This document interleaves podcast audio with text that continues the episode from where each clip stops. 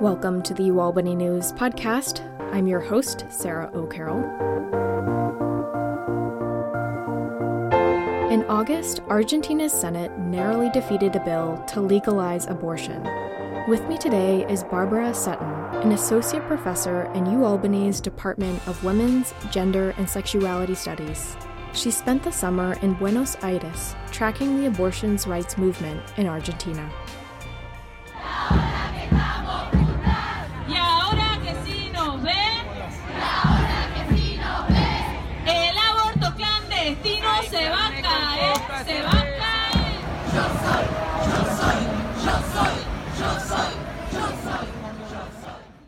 Barbara, tell us the remarkable story behind the bill that really galvanized activist groups throughout Latin America and pushed reproductive rights to the top of Argentina's legislative agenda. Well, thank you, Sarah, for your interest in this issue. Um, indeed, it was an eventful um, summer for me. It was winter, actually, in Argentina.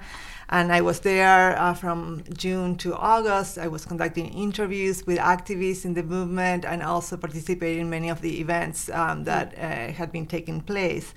Um, and it seems uh, that this feminist activism has, uh, and also broader women's um, eh, and LGBTQ activism has grown, you know, during uh, the years. And this is all part of this remarkable story you're uh, referring to. Um, you know, in Argentina, uh, abortion uh, is defined as a crime in the penal code. Um, and it carries uh, up to four years in prison, except in the cases of danger to life or health or in cases of rape. And that's today, that's right now. Yeah, that's mm. right now. And, you know, this is um, what is interesting is that. Um, even though it is in the law, uh, what has been demonstrated is that the state has been unsuccessful in enforcing this law because each year hundreds of thousands of abortions take place illegally in clandestine situations and creating um, you know dangers to um, health or life.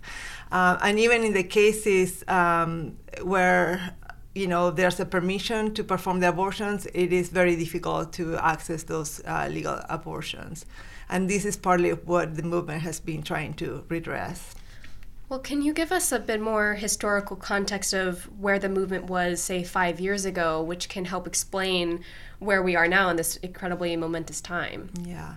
So I think we need perhaps to go a little earlier than uh, five years ago because you know you cannot understand um, this movement without also um, thinking about the context of democracy in Argentina and especially um, after years of, of, dictatorship and the movements that flourished um, you know after the democratic uh, transition among which you know, is the women's movement. Mm. Um, and uh, for example, in the context of the Encuentros Nacionales de Mujeres, these are national women's meetings that take place since 1986.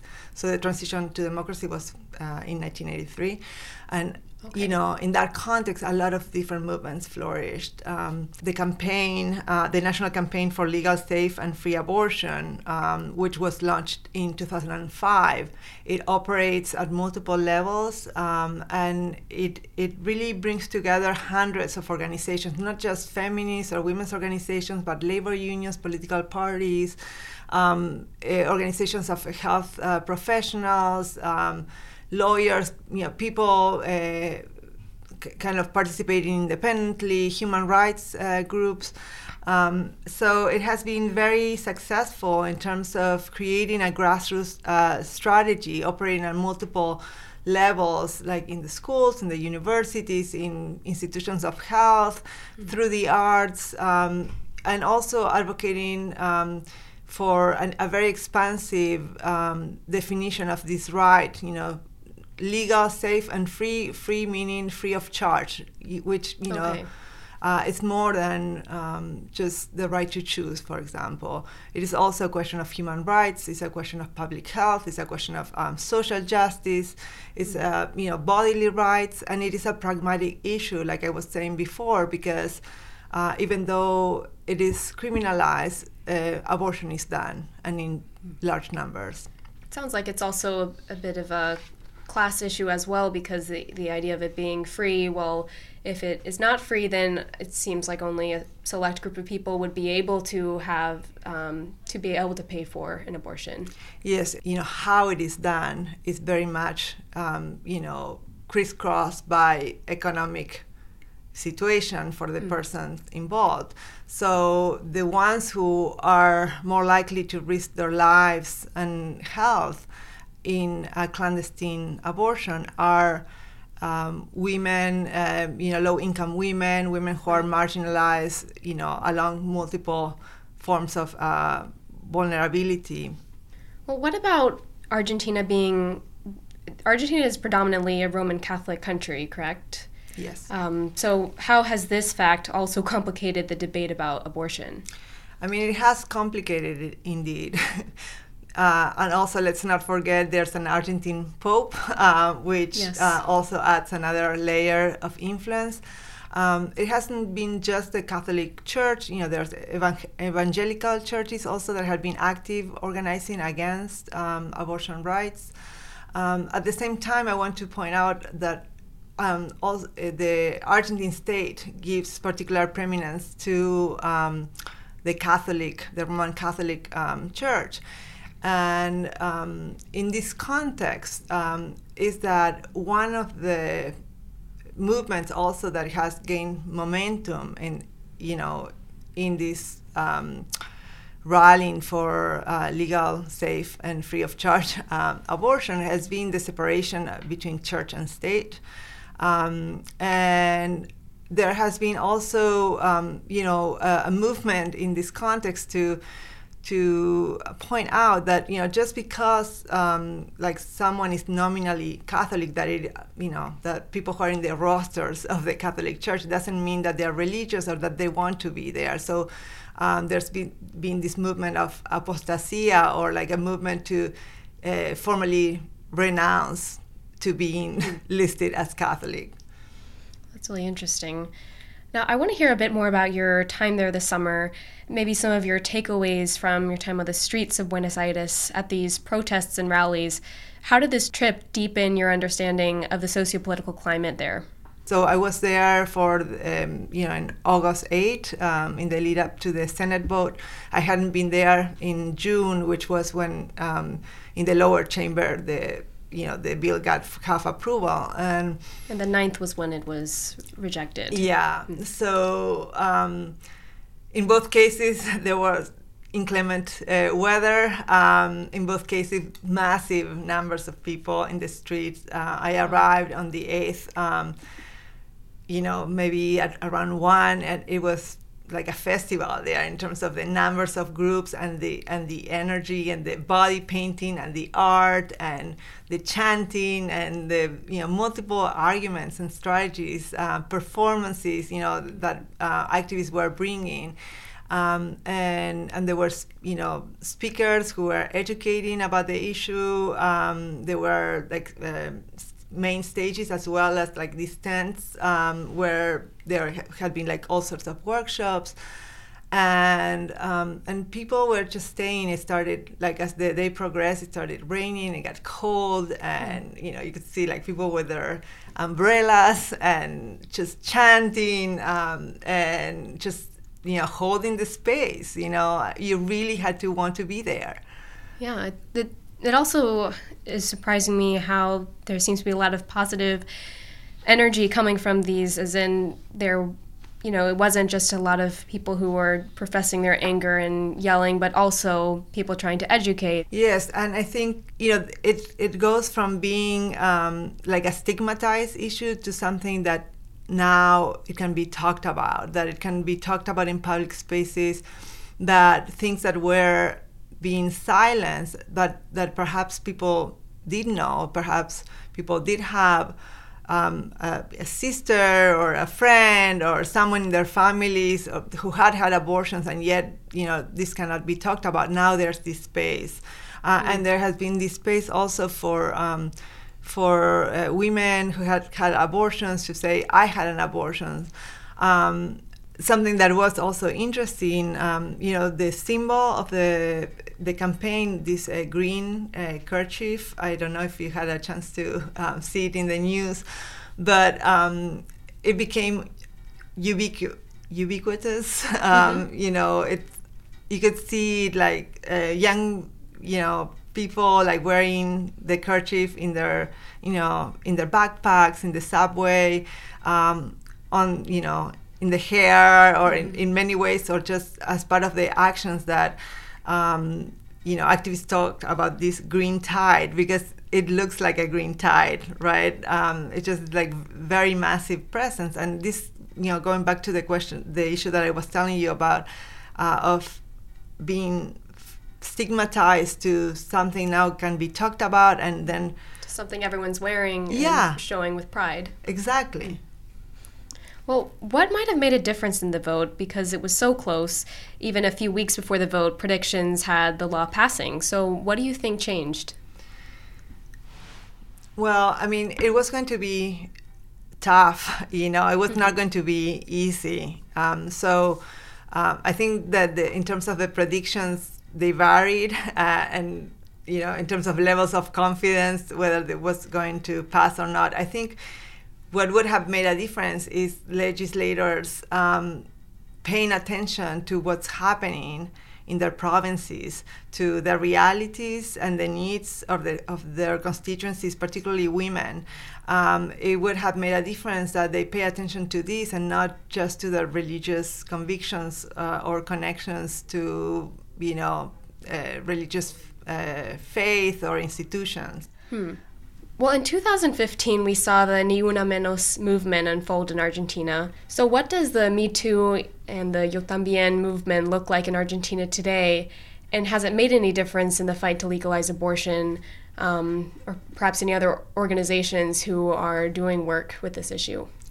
I think um, the Ni Una Menos, um, which means uh, not one less, you know, referring to women um, you know, who have been victims of uh, violence and particularly the most extreme uh, femicide feminicide. Um, this movement has been important uh, and has been important in terms of um, also um, inspiring um, people and women in particular to go out in the streets and to um, raise their awareness about uh, questions of violence uh, against women but it makes really interesting connections with other forms of institutionalized uh, violence, with economic violence. Um, so in, it is in this context that there is a link uh, also with abortion because they are saying, you know, there is a violence in the criminalization of abortion that women who are dying because of these clandestine abortions, this is not just a c- case of benign neglect, or right. it is, you know, they are blaming the state, you know, as being responsible for this death. So it is a, um, it's a more expansive um, definition of violence. You know, the fact that they had, for example, uh, women's strike um, highlights these connections, you know, with broader issues that affect women. Um, and also, it you know, in um, creating uh, spaces where um, women's bodies and voices are like visible in the streets, occupying the space, is a very stark indictment and contrast um, to um, the disposability of women's bodies and voices, you know, for example, through the killing of women. Hmm. Um, so you know, this has been uh, an important movement. It has been also active participant in a lot of the actions um, that have taken place um, uh, in the lead up uh, to the vote on the um, abortion bill. Okay. Now, what would you say is next for the abortion rights movement? Although it seems like the legal loss might have been a bit a big setback, you could also make the case that the fact that the bill went so far is a sign of hope for women in Argentina and Latin America. So, would you say Argentina is near a tipping point? I think that you know this movement is not going away. That it is, you know, a lot has been gained. For example, um, one of the organizations that emerged is Lesbians and Feminists for the Decriminalization of Abortion. uh, which is a group um, that opened a hotline providing information about how to perform abortions using a pharmaceutical called misoprostol, which is available um, as a medication for other purposes, but that causes uterine contractions. So um, it has been used um, to um, perform uh, abortions.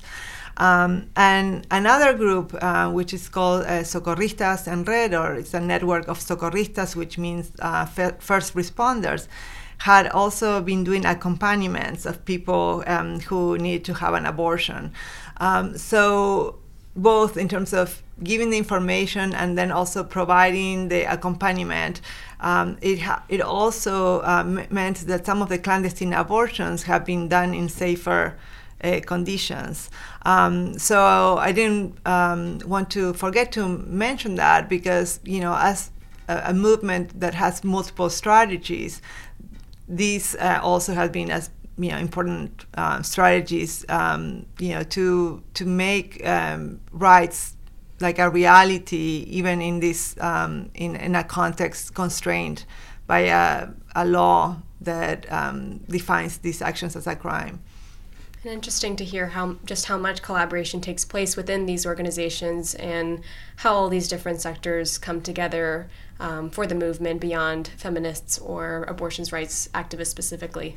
Yes, it has been a very uh, broad based movement, and I think this is also one of the takeaways like to see how um, this cause has been um, taken up by people and incorporated in their own um, spaces uh, and, and what they know to do you know. So for example you have all sorts of um, collectives emerging. Um, you know some may seem uh, more obvious perhaps like for example like networks of uh, professionals of health uh, or you know lawyers who are advocating um, but there's also poets. There's you know there's journalists. There's a collective of actresses. Um, you know who are using the tools um, they know how to use. For example, to make um, short videos. You know to document or to you know voice a message in support of the legalization and decriminalization of abortion. Um, so this also has been like something that um, that was interesting to me to see like the diversity of groups. Um, uh, and then also even how art was brought mm-hmm. in, you know, to be part of the movement and what added like a lot of um, you know creative uh, and joyful energy and sometimes you know through poignant and moving stories as well um, but it definitely um, has brought up all sorts of organizations and um, there's a new level of understanding of the issue from multiple perspectives that mm. these groups broad and that enriches the movement. Now, is your um, can you share a little bit about the book you've been writing and how that might have um, how your time in Argentina might have informed your book?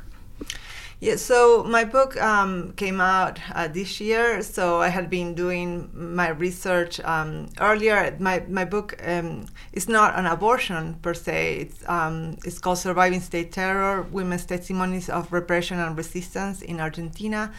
Um, and it is um, about um, you know the period of state terrorism and uh, dictatorship in Argentina and the testimonies of women who had been taken to clandestine detention centers um, where people were being disappeared, tortured, and women experienced um, specific forms of um, sexual violence um, and you know and, and torture.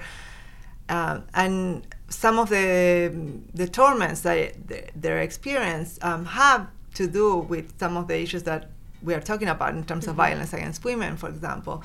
Um, you know, women uh, who are pregnant um, were tortured, um, their children stolen, and there were also cases of um, forced abortions. So it is, you know, in this context that I also make connections, um, you know, with the question of abortion today in the sense of the heavy weight that the notion of clandestinity has mm-hmm. in, um, you know, in my country of origin, uh, Argentina. Very neat. Barbara, thank you so much for sharing your work with us. Thank you. Andan en el viento junto a otras partisanos descontentos, mira su cuerpo que resplandece viviendo el encuentro y va.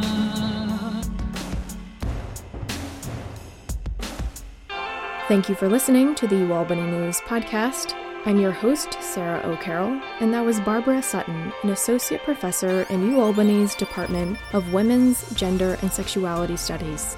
You can let us know what you thought of the episode by emailing us at mediarelations at albany.edu, and you can find us on Twitter at ualbanynews.